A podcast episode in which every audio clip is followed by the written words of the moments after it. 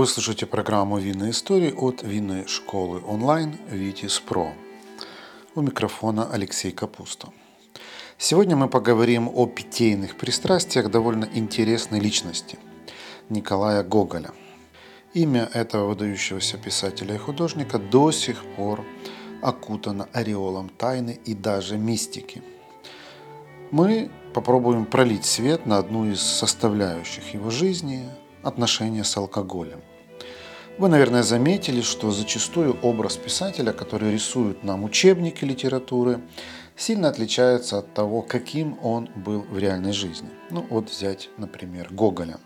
Наверняка вы всегда представляли его этаким депрессивным, нелюдимым аскетом. Но вот сюрприз. Гоголь вел довольно светский образ жизни, частенько ходил по ресторанам со своими друзьями, а еще был заядлым гурманом, то есть любил вкусно поесть и выпить. Откуда информация, спросите вы?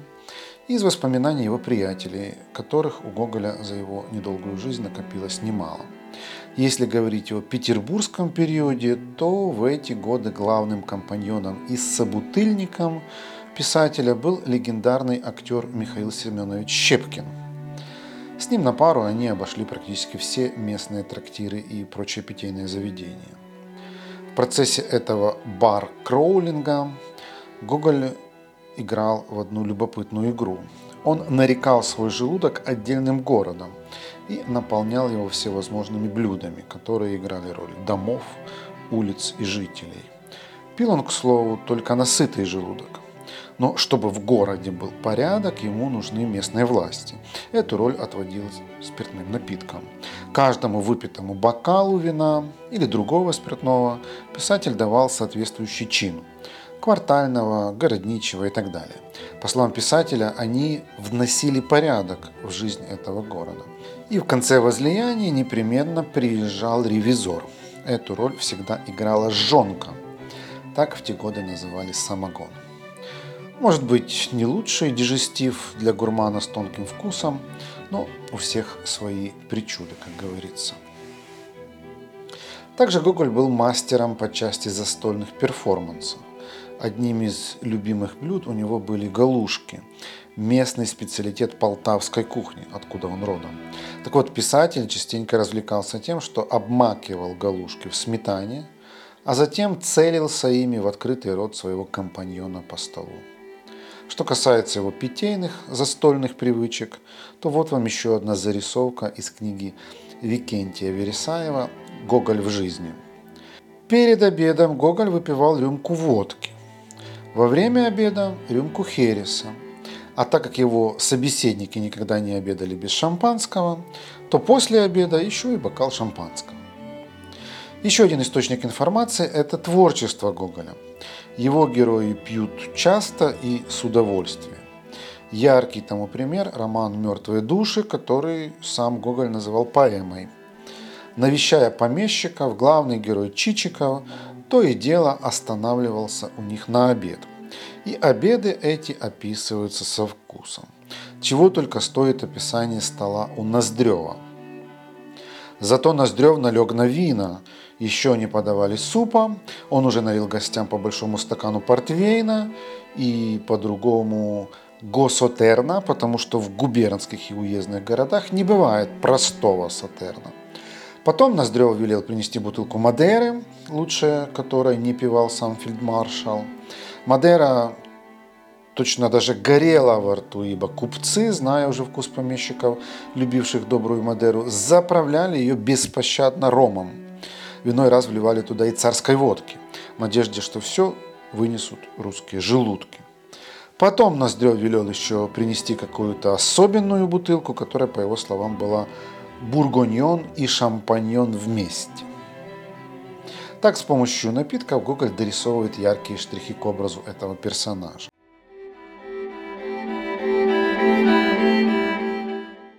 Друзья, наши подкасты «Винные истории» и второй винный подкаст медленно, но верно становятся лидерами в своей нише по количеству прослушиваний.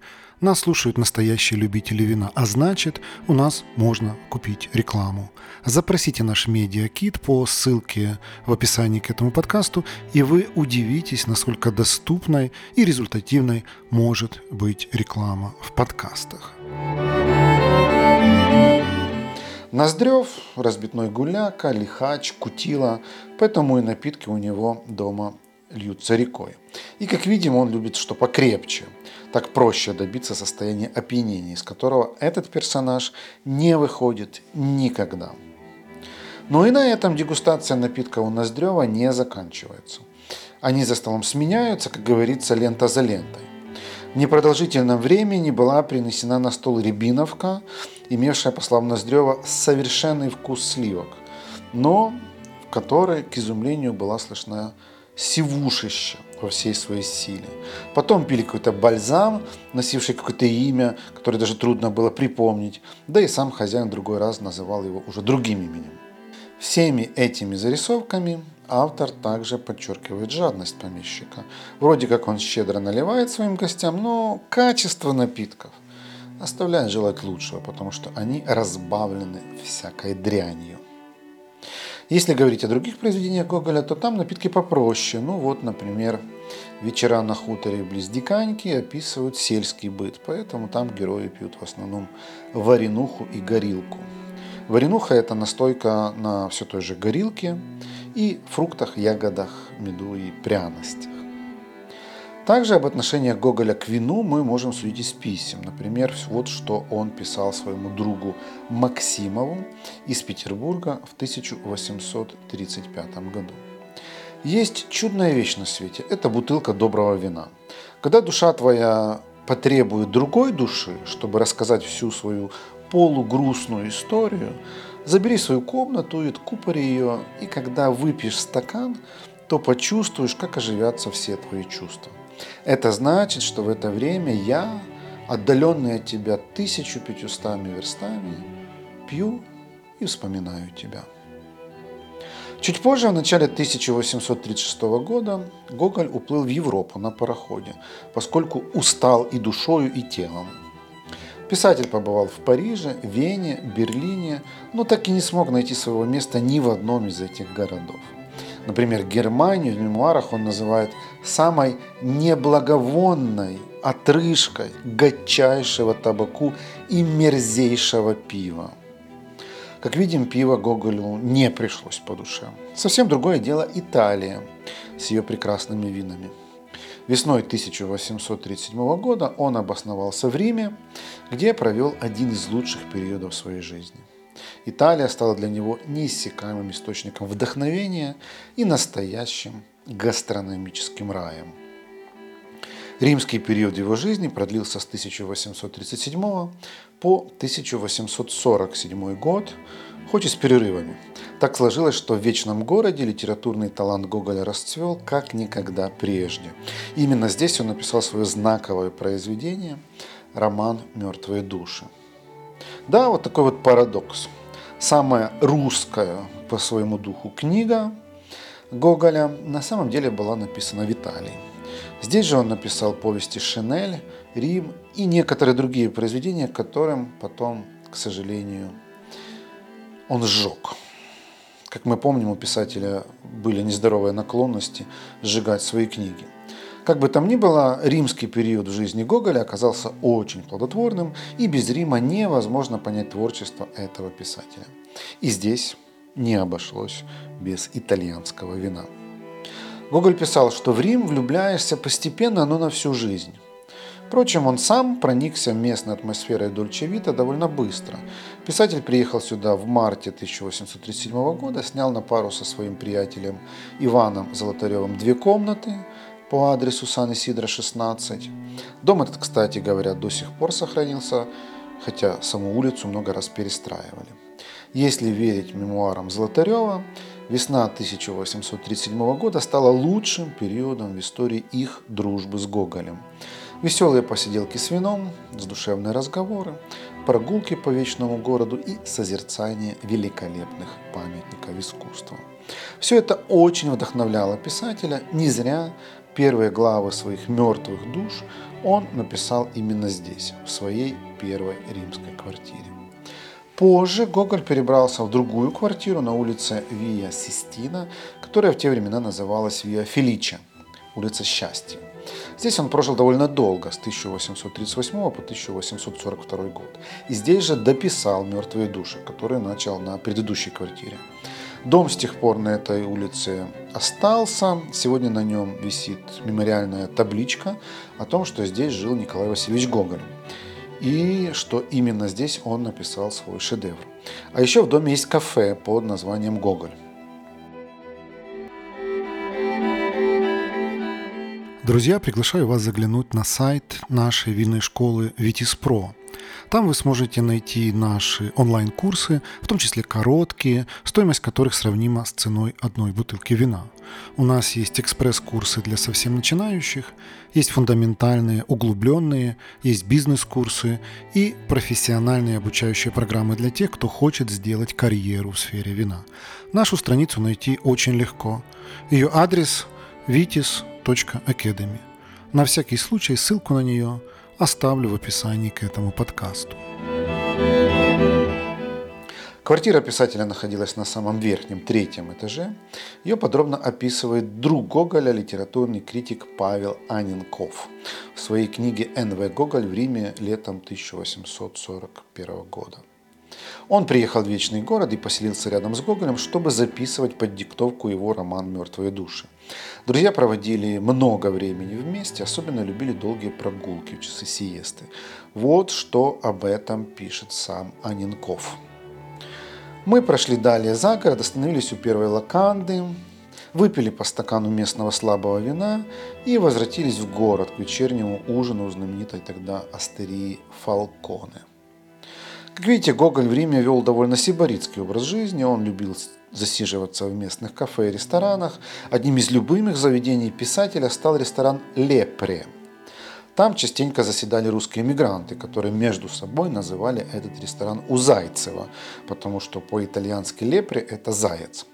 Находился он в любимом районе Гоголя на улице Виа Кондотти – рядом с его домом. И на этой же улице было еще одно любимое заведение Гоголя – кофейня Антико Кафе Греко. В те времена туда захаживали местные творческие люди, можно сказать, даже творческая элита.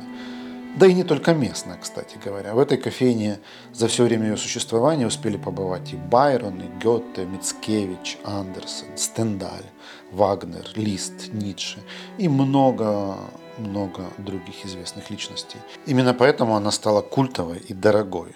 Сегодня это одно из старейших действующих кафе в Италии. Но во времена Гоголя все было иначе. Творческие люди ходили в антико кафе Греко, потому что там было вкусно и недорого. И наш сегодняшний герой любил проводить там время не только за чашечкой кофе или чая, но и за бокалом вина.